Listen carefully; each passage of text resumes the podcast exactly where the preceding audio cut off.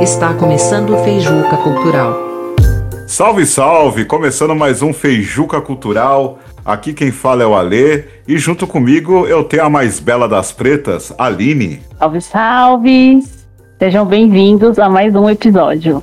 E a gente gostaria né, de iniciar esse episódio agradecendo a recepção que a gente vem tendo com, com esse projeto.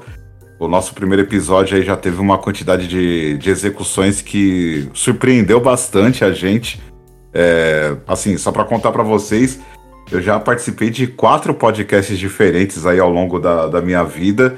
E, e assim, para um primeiro episódio sem ninguém tá com apoio aqui de patrocínio, de algum grande portal, um aporte de, de nenhuma pessoa ou, ou empresa que seja representativa na mídia e ter a quantidade de, de, execuções que a gente teve realmente foi uma coisa muito bacana. É, eu fiquei bastante feliz com isso. E assim, agradeço demais a, a todo mundo aí que, que mandou uma mensagem, que, que deixou um recado na, lá no nosso Instagram, enfim. É, dizendo que gostou do projeto, que tá já esperando pelo segundo. Enfim, chegou aqui o segundo episódio. Muito legal, né, Preta? Sim, estamos muito felizes com, com este retorno, né? Porque como deixamos muito claro no primeiro episódio, a ideia é justamente essa: é ter ali um momento de troca, de partilha, sem verdades absolutas. É, é simplesmente isso. Enfim, sem mais delongas, é, a gente estava discutindo nos últimos dias aqui, a Aline e eu, sobre algumas coisas que a gente vem né, lido na internet e até algumas situações que a gente tem presenciado e, e lido a, res, a, respeito também.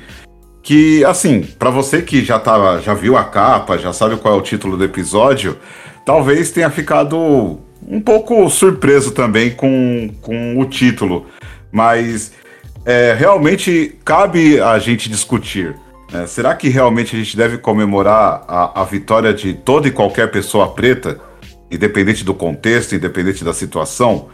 Porque, é, assim, vocês vão entender o contexto a partir do, do quanto a gente vai aqui discorrer sobre o tema, mas, assim, a gente tem sido condicionado, né, ao longo das gerações, ao longo dos anos, a viver um, um, processo, né, de silenciamento, né, de invisibilidade. E aí quando a gente começa a ver coisas acontecerem, é, ver pessoas pretas é, estarem em lugares onde não, não se imaginava estar antes, Claro, para quem tem ali uma, uma, consciência de classe, tem uma, uma, um entendimento sobre, sobre toda essa luta, é, evidentemente traz uma felicidade, é, traz para a gente um, uma sensação de vitória, mas existe os seus, os seus perigos, assim, existe as suas armadilhas dentro dessa situação.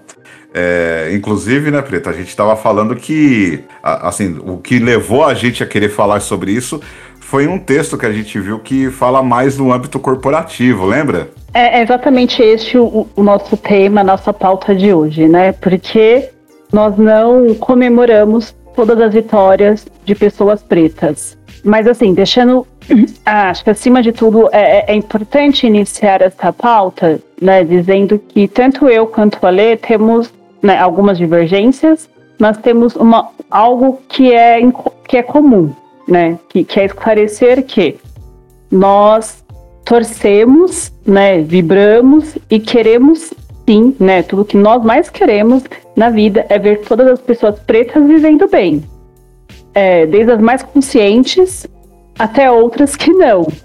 Mas dizer que nós torcemos para que todos sejam bem-sucedidos no que fazem já é uma grande diferença. Sim, porque, por exemplo, se nós pensarmos no, no âmbito corporativo, onde originou essa ideia aqui do que a gente quer falar, é, pensam só a seguinte coisa: existe toda uma uma frente, né, uma frente ampla aí acontecendo no mundo, no mundo corporativo, onde se fala muito de diversidade inclusão. É, a gente tem aí visto aí diversas empresas abrindo vagas afirmativas. Então, por exemplo, tem vagas que é só para mulheres, tem vagas que é só para mulheres pretas, tem vagas aí abertas é, exclusivamente para pessoas da comunidade LGBTQIA, e para pessoas pretas, enfim. Isso não deixa de ser uma vitória, muito pelo contrário, eu acho isso algo muito bacana, até porque a gente entende que o mercado de trabalho é, assim como tudo que gira em torno da sociedade, ela está dentro de, de uma estrutura de, de, de racismo. Né? Existe um, um, racismo estrutural que, que torna tudo mais difícil para uma pessoa preta. E quando nós é, vemos empresas dedicando vagas nesse sentido, isso abre um leque de oportunidades e, e, e, começa a abrir as portas de alguma forma para pessoas que de repente para uma vaga que não tivesse esse viés teriam uma dificuldade enorme de, de conseguir né, obter êxito em conseguir esse emprego. Porém, existe um, um perigo nesse, nesse fato, né?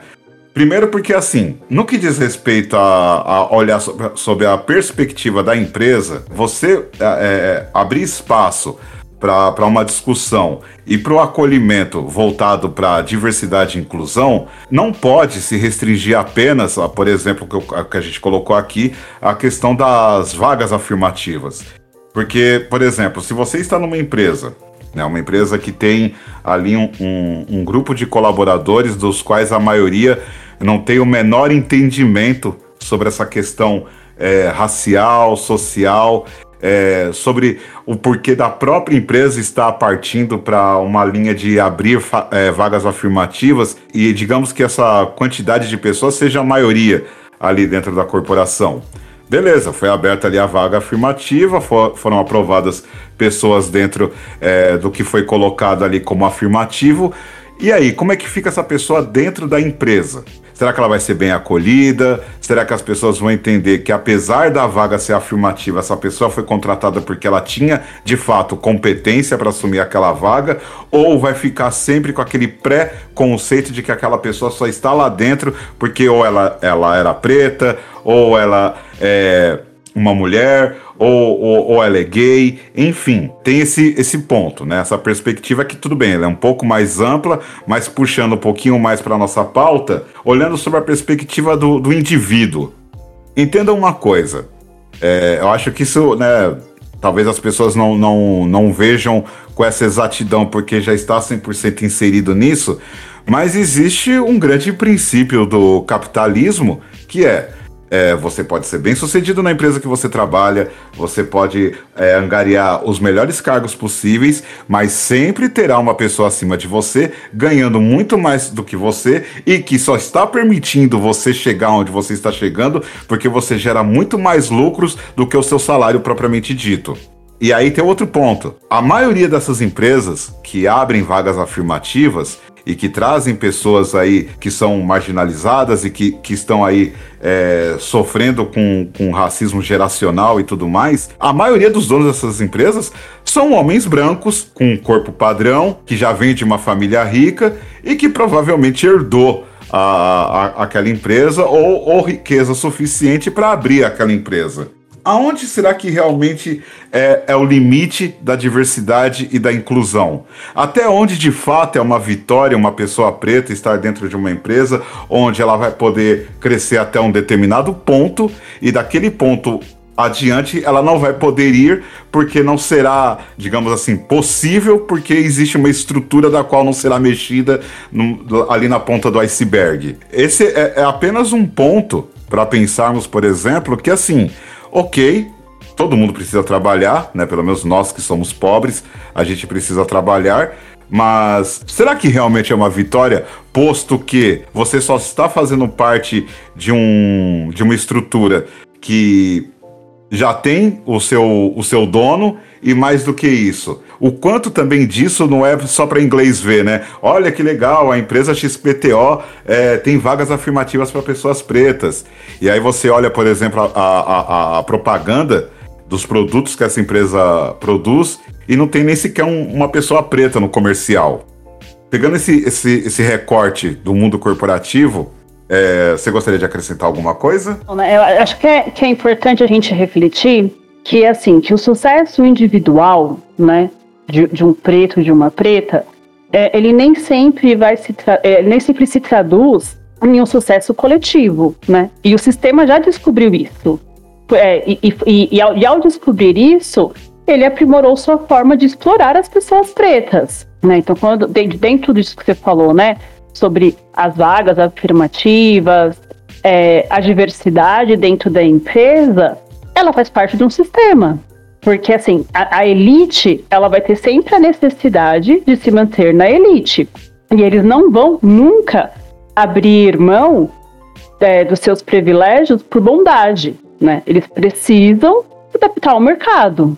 E uma vez que se vê, né, assim, fortemente todo um movimento que tem ocorrendo, né, que está ocorrendo no Brasil e no mundo, né, porque não é uma realidade brasileira, mas ela é mundial, as instituições é, brancas, né, que detêm ali o poder, vão sim contratar pretos e pretas. É, é como, como se estivéssemos num jogo de xadrez, né? Então, assim, onde você dá o peão para pegar a rainha.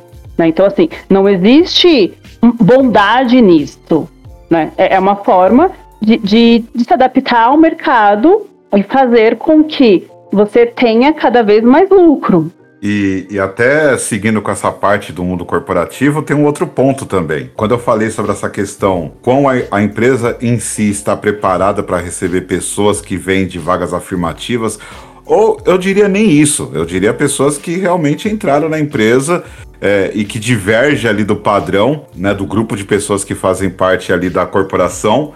Para a empresa se preparar para isso também, existe também uma, uma grande carência de informação e entendimento. O que, que eu estou querendo dizer com isso?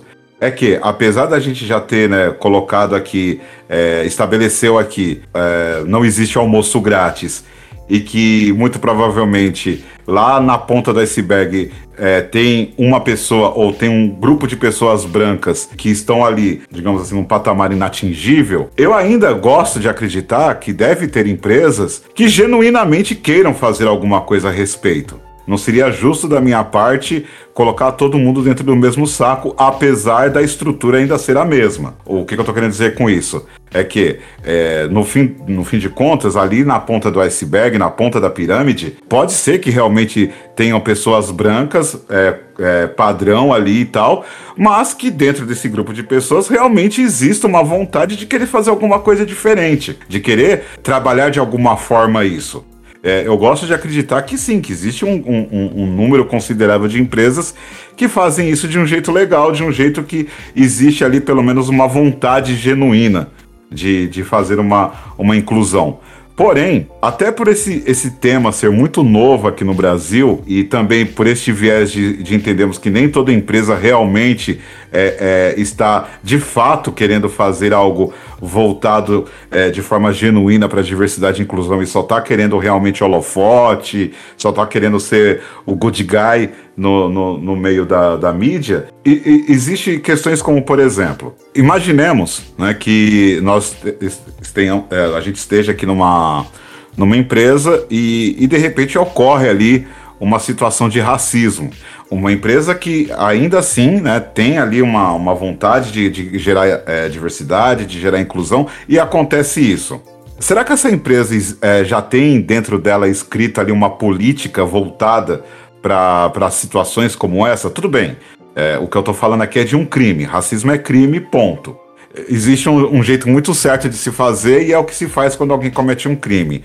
Mas o que eu estou querendo dizer é: essa empresa, será que tem um, um psicólogo que tem ali uma vivência para poder é, ajudar a pessoa que foi vítima disso?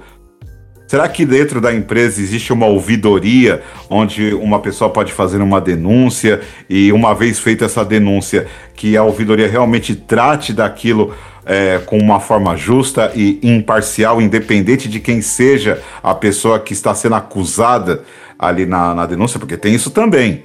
Vai que de repente é, essa, essa situação que eu tô aqui, né, colocando hipoteticamente, tem a partida do dono da empresa ou de um diretor da empresa. Será que a, a, essa ouvidoria vai tratar com a mesma seriedade se fosse, sei lá, o, o cara da recepção que cometeu um, um ato de racismo? Então, assim, existe muitas coisas que precisam ir além da boa vontade, né? se é que essa a expressão correta a ser utilizada. É, as empresas que querem fazer alguma coisa voltada para diversidade e inclusão precisa primeiramente preparar a, a corporação culturalmente, inclusive, para poder receber pessoas é, que, que, que venham a partir dessas ações.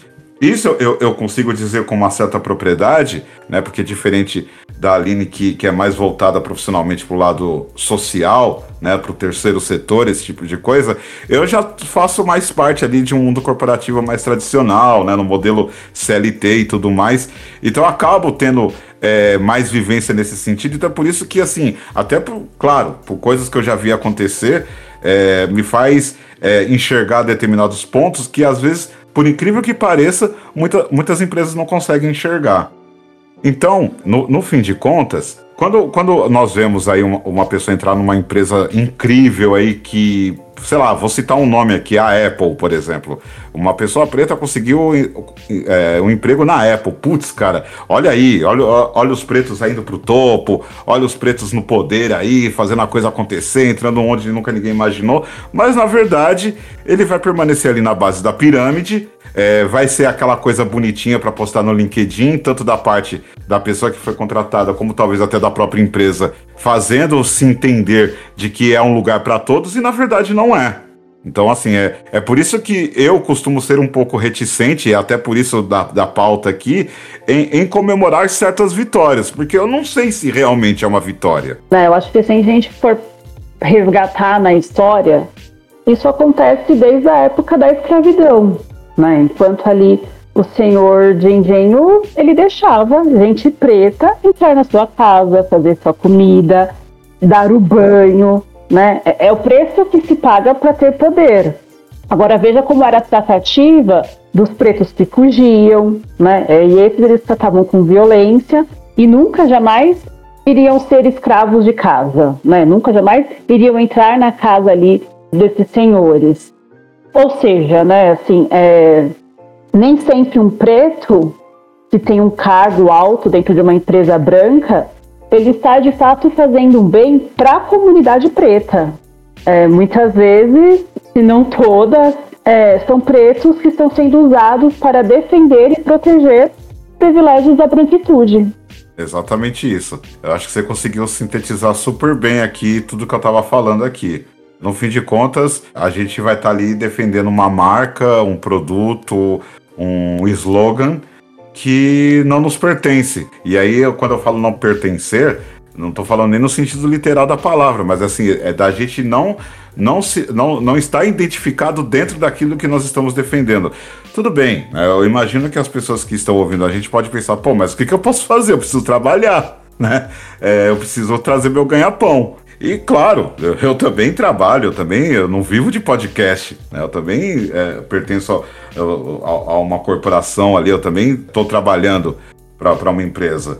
Mas eu acho que é aí que acaba tendo esse lance do coletivo que você falou, né? Quando a gente de repente não consegue fazer o bem para a nossa comunidade, a gente acaba é, assim, não sei se essa é a palavra correta, mas a gente acaba se conformando em poder defender a nossa família, por exemplo, de poder dar uma condição melhor para os nossos filhos, para os nossos cônjuges, para um pai, para uma mãe, enfim. Né? Porque aí, eu, aí você pode me corrigir se eu estiver errado aqui na minha linha de raciocínio. Porque aí, é, por exemplo, quando se nós realmente pensássemos de uma maneira organizada, de uma maneira pensando realmente em mudanças para o futuro, aí pode ser que, que, que tudo isso possa valer a pena. Porque se, por exemplo, eu estou trabalhando numa empresa super bacana, estou ganhando super bem e tal, e, e, e eu começo a preparar meus filhos para ter um estudo, para ter, sabe, uma profissão legal, e aí sim ele pode ter a chance de ser protagonista é, no mundo corporativo, aí sim, aí é uma semente que a gente está plantando. Não sei se você concorda com essa linha que eu estou colocando aqui. É claro que, que assim, né? Você, um preto ou uma preta dentro de, de, uma, de uma grande empresa multinacional, ele faz parte desse sistema, né? Que, que a gente mencionou aqui, e, e é um sistema que ele vai gerar cada vez mais lucro, não para a nossa comunidade preta, né, mas para a elite. E, e, a única forma né, que, que, nós temos de virar o jogo é, é passarmos a criar coisas e gastarmos com os nossos. E é claro que eu entendo que não é tão simples assim. Né? Não, não, é, não é algo tão fácil e simples e, e, que, e que vai acontecer da noite para o dia. Né? Mas, mas é isso, assim, no, é, acho que, só tem uma. Começa, começa a ter uma grande mudança quando este preto, esta preta, ou, ou pobre, né, ali, o pardo, ou, pobre até mesmo ali com, com a pele branca, com, com, menos melanina, enfim, é, o periférico ele, ele começa a ter, ele tem uma consciência de classe, né? Opa, beleza, eu, consegui, é, eu consegui atingir um, um, um cargo legal, um salário legal nessa empresa, mas ele ter consciência de quem ele é, né? De onde ele veio e quem são os deles. Aí sim a gente começa talvez ter, ter uma mudança nisso. Mas como eu disse, não é tão simples assim, né? Eu acho que, que uma das coisas que durante a pandemia me fez refletir muito é, quando, quando nós nos vimos com, com, a, com a pandemia, com a quarentena, lojas fechadas, é, essas, né, essas grandes lojas aí comerciais, é, né, e, e, tivemos muito o incentivo de e aí pessoas que tiveram que se reinventar em casa, criando uma renda extra, porque alguns até ficaram desempregados e, e aí se discutiu muito sobre você né, investir ali o, o seu dinheiro no, no, comércio local do seu bairro, né? Então assim não, não precisa ir comprar o, o hambúrguer, o lanche do McDonald's. Você pode comprar do, do, do, comerciante aqui do seu bairro que começou ali a fabricar o hambúrguer artesanal, né? Para que ir em, em, grandes lojas se você pode comprar na lojinha do seu bairro?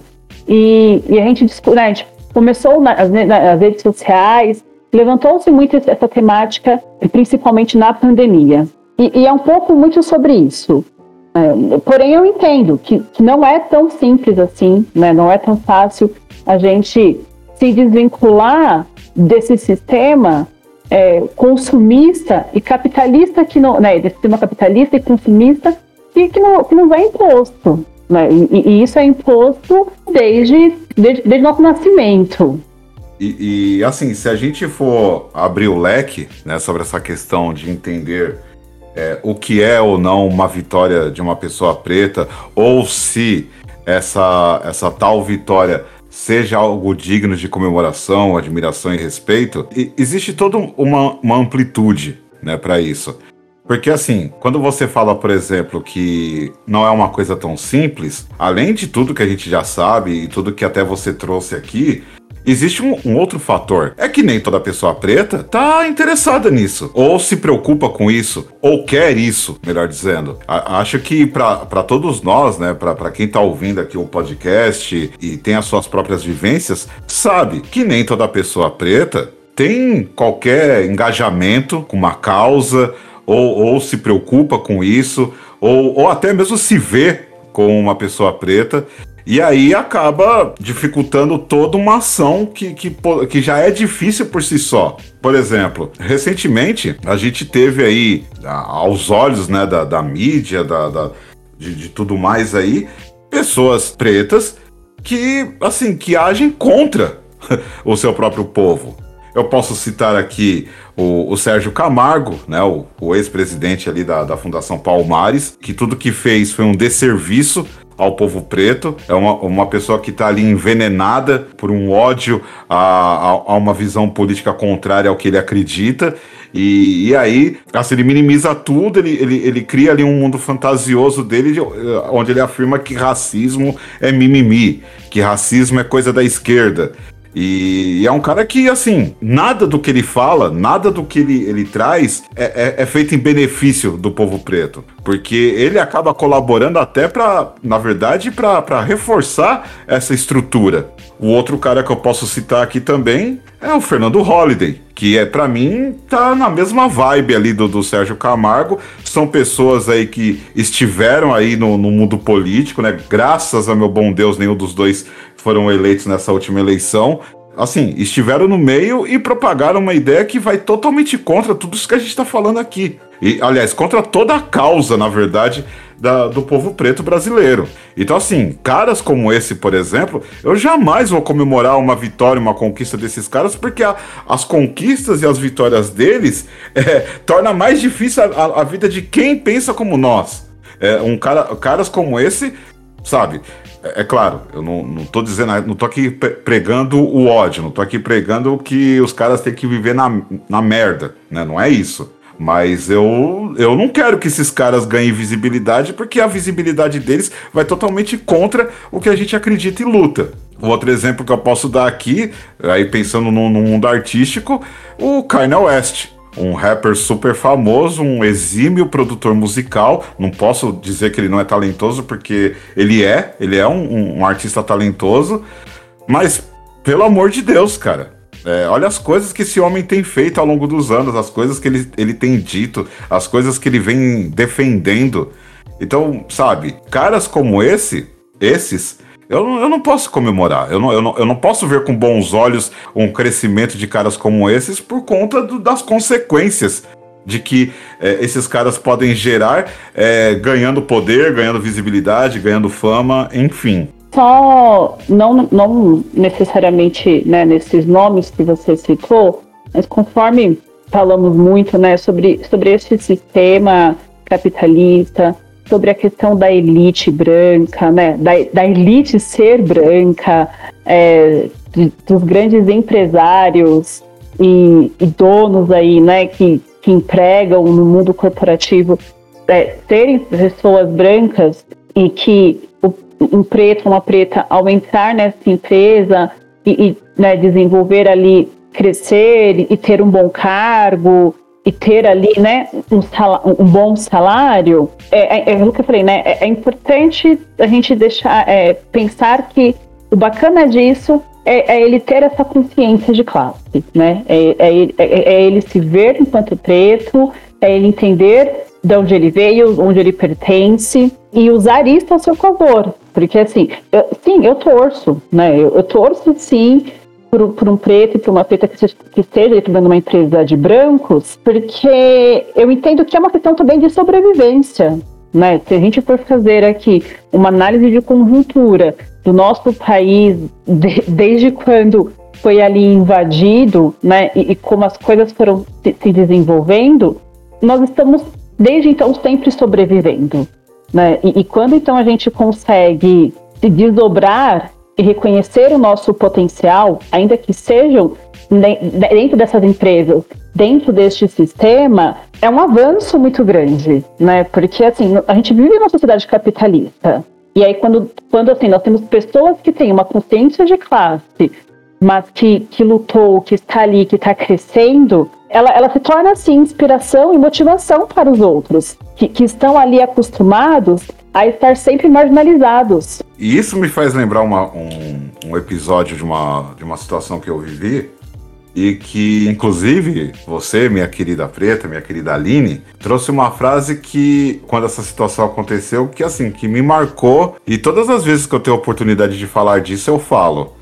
É, no ano passado eu estive em uma convenção, era uma parada voltada uh, ah, para o ramo do qual eu trabalho. Eu estive numa, numa convenção bem conhecida dentro de, de, deste ramo que eu atuo e que ocorre anualmente. E foi a primeira vez que eu estive nessa convenção. E quando eu cheguei na, lá no local do evento, uma coisa já me chamou a atenção de cara, assim. Eu fiquei com a sensação de que eu estava em outro país sei lá, eu tava na Suíça ou eu tava na Alemanha, não sei, sabe? Eu acho que eu tava em algum país da Europa.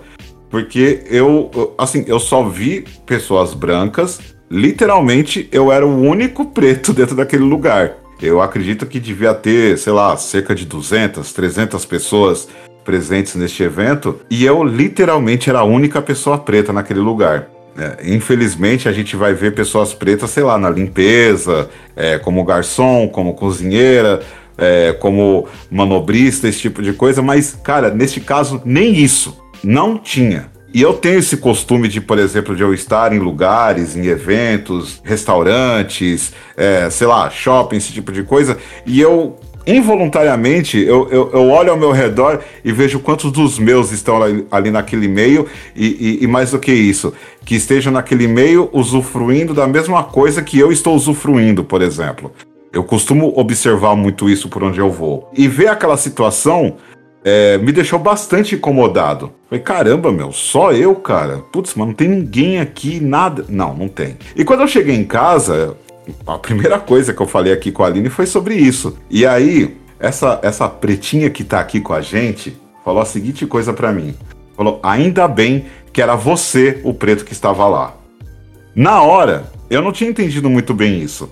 Mas conforme a gente foi conversando e eu digerindo aquela ideia, eu pude pegar a amplitude e a grandeza disso. Porque poderia ser qualquer um, mas era eu. Eu, eu rompi essa barreira lá dentro. Eu fui a, a disrupção disso lá dentro. E eu não estava lá servindo ninguém. Eu não estava lá sendo tipo, o cara da limpeza. Eu não tava com uma vassoura na mão, eu não tava servindo um refrigerante. Não que não haja dignidade em profissões como essa, é evidente que tem muita e merece muito respeito, mas eu tava lá de igual para igual. Eu não tava lá abaixo de ninguém. Eu estava no mesmo na mesma cena, no mesmo nível que todos que estavam lá, mas eu era o preto que estava lá. E, e, isso foi uma coisa que me marcou bastante, assim, quando, quando a, Aline me trouxe essa visão. E aí isso me fez até lembrar, né? A gente viu recentemente aí o documentário do, dos Racionais na, na, Netflix. Isso me lembrou uma passagem lá que o Ice Blue fala, né? Que ele ia para restaurante, as pessoas ficavam olhando pra cara dele e tal. E aí que agora que ele causa mesmo, ele chega lá com as transona, com os, os correntão, com as joias, não sei o quê para o pessoal ficar incomodado mesmo. E, e, eu acho que, assim, aí, né, linkando com a, com a última fala é, da Aline, é, é justamente isso, sabe? Ok, a gente tem que sobreviver, a gente precisa trabalhar, a gente precisa garantir o nosso ganha-pão, mas a partir do momento que a gente tem consciência de que, do que nós somos, da luta a qual pertencemos e, e, e o que nós precisamos trazer para as gerações futuras, aí a coisa muda de figura, sabe? Porque aí você é o cara que estava como eu estava na, nessa convenção que eu mencionei. Você é o cara que está entrando lá. Se a empresa está preparada ou não, é um ponto. Mas a partir do momento que você está preparado, aí sim a coisa muda de figura. E aquilo que eu né, já falei aqui e volto a dizer, é muito difícil isso, sabe? É muito difícil romper algumas barreiras, porque nós somos o tempo todo sobreviventes dentro de um sistema já imposto. E, e aí isso, eu, eu vou abrir o leque para tudo, né? Quando a gente para para pensar, assim, às vezes a gente quer, não, não, eu vou ali fortalecer o, o comerciante local, né? Eu, eu vou fortalecer o, parente que é comerciante, eu vou fortalecer um amigo, um colega, ou, ou até mesmo um desconhecido. A gente faz parte deste sistema, fica muito difícil isso. Eu vou dar um, um, exemplo simples que, que aconteceu comigo ano passado.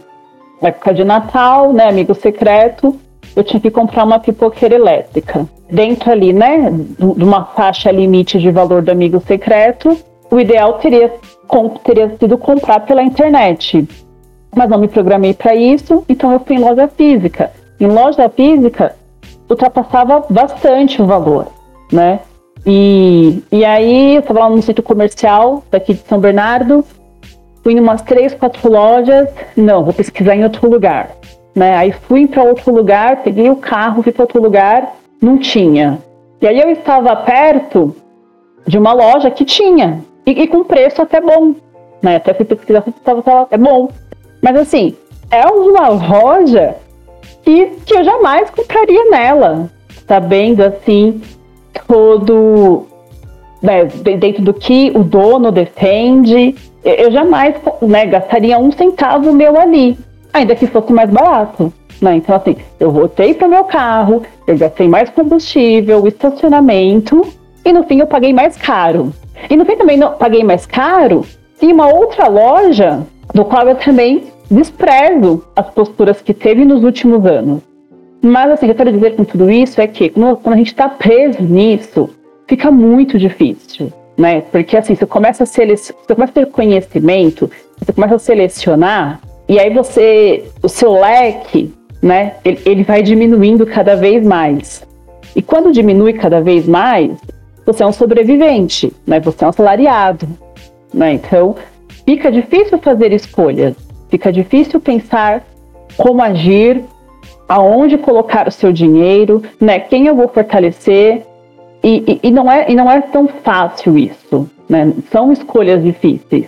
Eu, eu entendo que hoje em dia, esse cuidado que a gente deve ter com relação ao que a gente consome e onde a gente consome, acabou ganhando até uma conotação mais forte, né? Porque além dessa questão da gente tentar ter essa visão de fortalecer o nosso semelhante e tudo mais, ainda né, a gente vive e muito provavelmente ainda viverá por muitos anos ainda dentro de uma polarização política fortíssima, onde a gente de fato, como você bem comentou, a gente vê aí grandes empresários, é, grandes redes de loja protagonizando, sabe, mensagens escabrosas, é, ideologias de, de, pura imbecilidade. E, e, aí, cara, aí não tem como. Não tem, eu, eu não, a gente não, não, não pode dar voz, a gente não pode dar nosso dinheiro para pessoas que são nossos inimigos, literalmente quando a gente pensa nesse lance. E aí, quando eu falo isso, aí já, eu, eu, já nem falo, eu já nem coloco isso na conta da polarização. Eu coloco isso na conta de ideologia mesmo. Eu não me vejo consumindo num lugar que, que financiou terrorismo. Eu não, eu não vou consumir lugar onde as pessoas apoiaram é, um genocida. Eu nunca vou fazer isso, entendeu? Só que é o que você falou. Se nós pensarmos, ainda colocar isso em pauta, né? Essa questão é, política colocar a questão racial e a gente seguir nesta linha para, sabe, realmente consumir dos nossos, sabe, é, da gente para gente, Infelizmente, ainda é muito difícil aqui no Brasil. É nesse ponto, por exemplo, que eu acho bem interessante até a página 2, a, a, a questão, por exemplo, da, da cultura judaica, onde o judeu ele, ele, ele, ele consome produtos de judeu e, e, tudo mais. Eu acho até interessante isso. Só que é, aí também né, tem um, uma outra problemática aí que eu, não, eu, na verdade, eu nem quero entrar. Eu nem quero entrar nessa parte, porque essa parte por si só, se fosse valer a pena falar, caberia um, um episódio completo só para falar disso.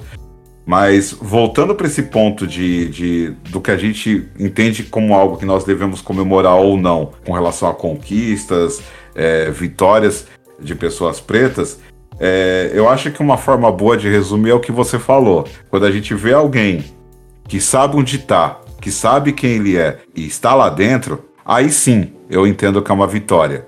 Porque eu sei que essa pessoa lá dentro, ela vai plantar uma sementinha. E aí, né, eu só quis frisar essa parte porque quando eu falei, por exemplo, de pessoas que eu não comemoraria uma vitória, eu fico pensando em, em algumas coisas, por exemplo, né? Porque assim, a, a gente tem visto coisas que aí às vezes acaba sendo até um cenário meio que inverso do que eu tô falando aqui, né? Porque se por um lado nós estamos aqui é, discutindo sobre o que é ou não a vitória, também, tam, também tem um outro viés, né?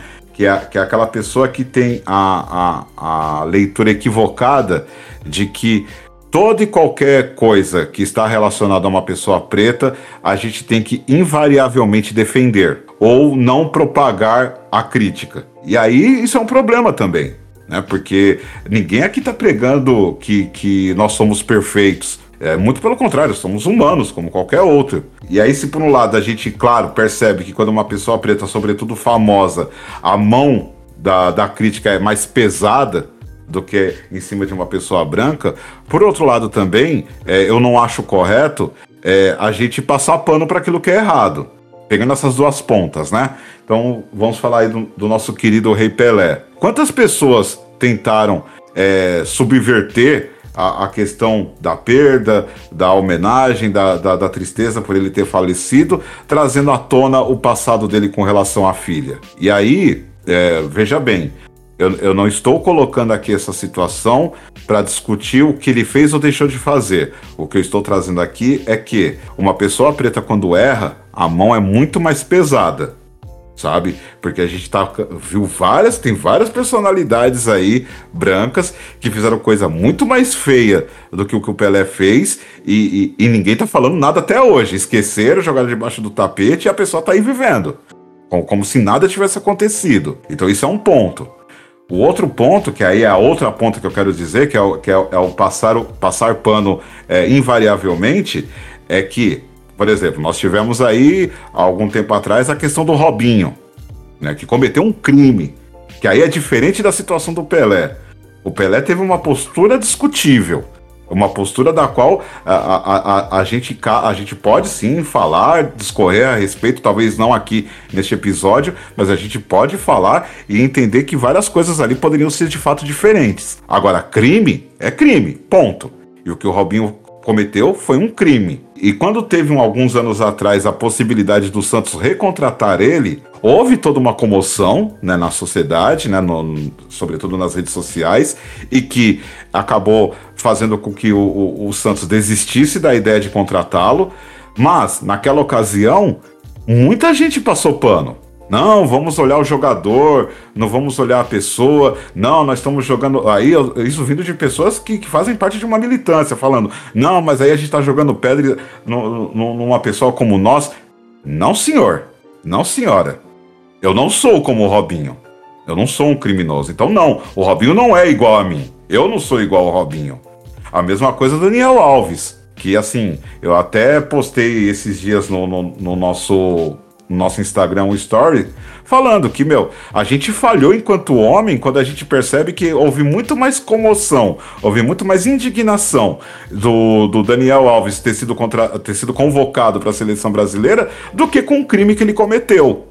É claro que aí vai ter também muita questão do machismo, né? A questão de sempre duvidarem da vítima. Mas o que eu estou querendo dizer aqui é que, de fato, existem pessoas que têm a visão equivocada de achar que, que por ser preto, eu vou ter que defender independente do que ele fizer. Eu lembro também da época que aconteceu aquela situação do Will Smith ter agredido o, o Chris Rock. É, tinha uma pessoa que, que eu seguia no, no Twitter na época que pegou falou algo do tipo assim: Olha, eu não vou falar dessa situação porque são dois homens pretos como eu. Cara, não. A gente tem que falar assim. É um homem que agiu sem pensar é, e para defender sua esposa, ele foi para cima da, do, da pessoa que estava agredindo verbalmente a esposa dele. Eu teria feito pior no lugar do Will Smith. Eu não teria dado só um tapa. Eu tinha deitado o cara na porrada. Se, se um cara subisse num palco para tirar sarro da minha mulher. Não é porque é preto que eu vou ter que passar pano. Não é porque é preto que eu tenho que defender qualquer merda que fizer. Eu corro pelo certo. Nós devemos correr pelo certo. Da mesma forma que é importante a gente sempre estabelecer uma coisa, sobretudo neste podcast. Nós não somos contra as pessoas brancas. Nós somos contra as pessoas brancas que são contra nós. É muito diferente.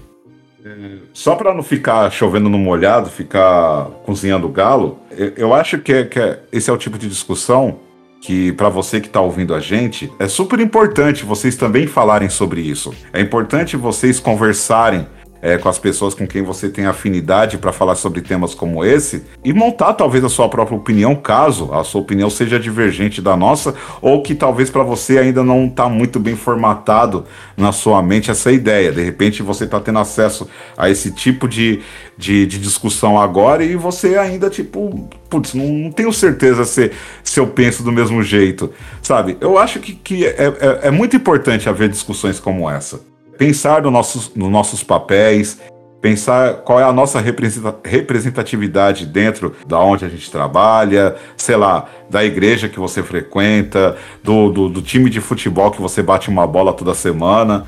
Eu acho que é, que é importante trazer esse tipo de discussão, sabe? Mesmo que de repente vocês cheguem a uma conclusão talvez totalmente diferente da nossa, essas discussões elas estimulam a, a você ter uma visão mais ampla das coisas. E quanto mais ampla for a sua visão, quanto mais você consegue abrir a sua mente para conseguir entender e projetar ideias em cima de determinadas coisas, mais empoderados seremos, é, no sentido de você estar preparado para situações delicadas, para discussões complexas.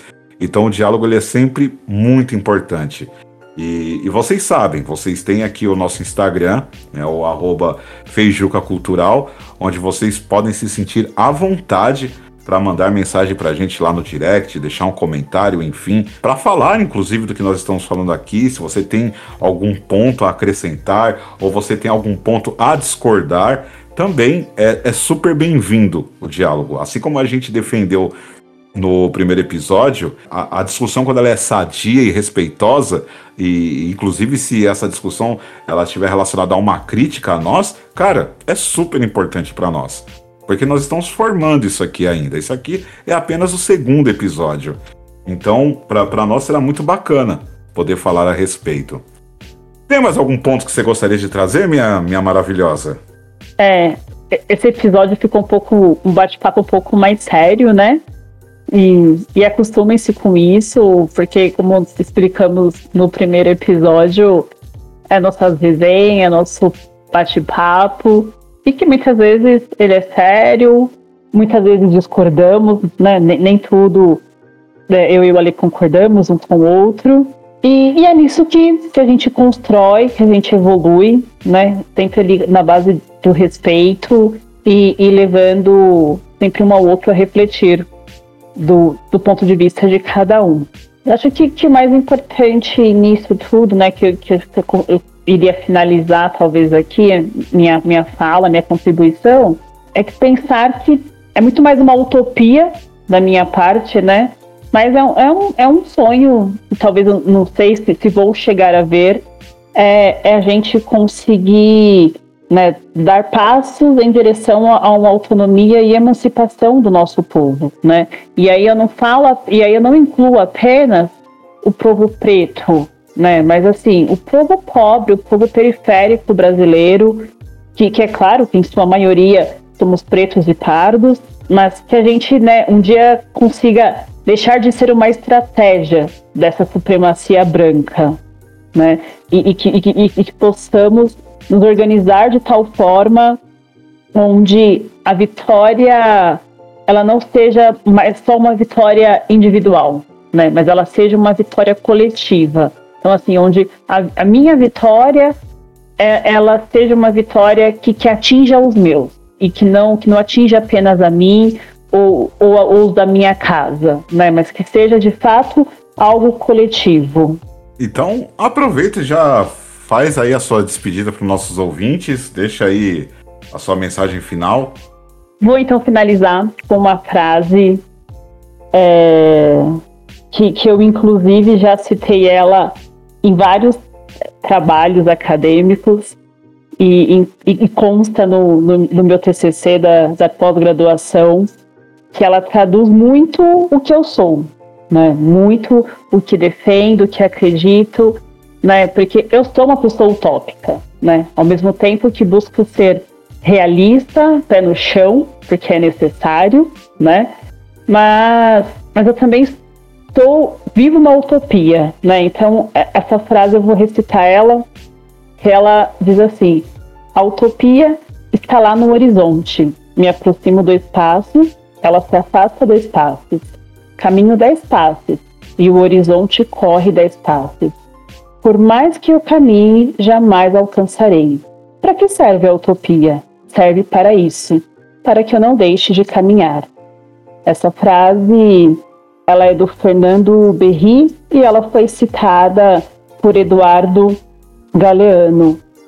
Então, é, é isso, né? A gente, né, nós falamos, acho que um pouco nesse episódio, começando aí, né, com a temática porque eu não torço para para qualquer pessoa preta, né?